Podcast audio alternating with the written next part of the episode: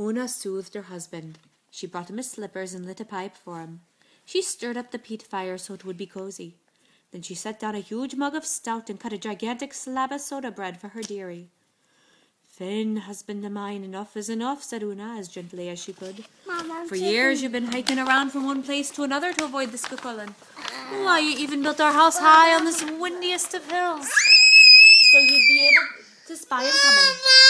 You'll not get a moment's rest until you stand and face him. Here, let's see. Aye, I'll be getting plenty of rest if I stand fast and he knocks me down. I don't have the heart to face a man who can make a young earth who can make a young earthquake just with his walk and who carries around a flattened thunderbolt in his pocket just to prove his strength.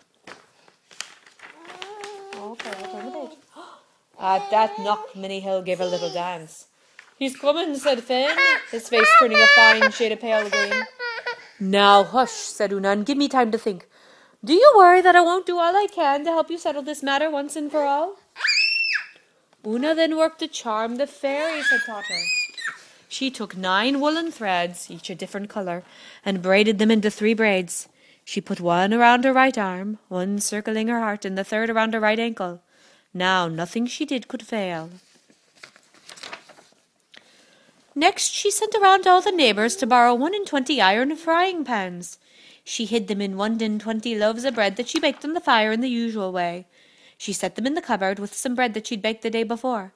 She then took a pot of milk and made it into a fresh wet cheese and put it along with some white stones at the foot of the cradle she made up. Now, my darling, she said, handing Fin some baby clothes, just put these on and do everything just as I'm about to tell you. And remember, she said at last, Cucullin's strength lies in the brass finger he has in his right hand. Now, quick. Oh, baby, no, no. Into the cradle because I hear his knock at the door.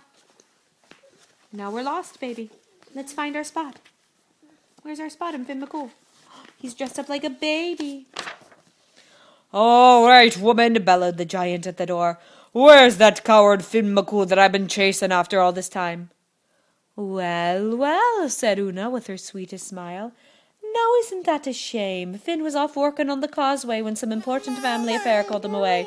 But he'll be home by tea time, so why don't you just come right in and sit down? Poor Fin trembled in the cradle.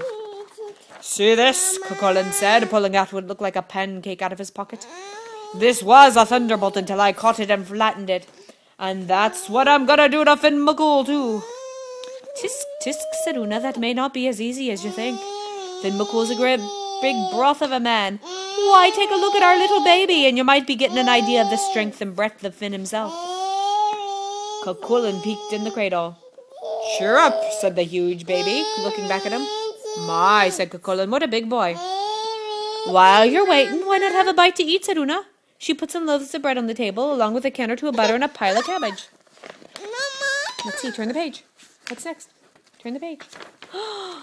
Cucullin, who was as much a glutton as he was a bully, popped the loaf into his mouth and took a bite, huge bite right onto one of the frying pans. Clang! Yow! shouted Cucullin. What kind of devil's bread is this? Here are two of my teeth out. That's Fin's bread, the only kind he eats, said Una. Is it a bit too tough for you? Too tough for me, shouted Cucullin. I should say not. Just give me another. Cucullin jumped into another loaf and into another frying pan.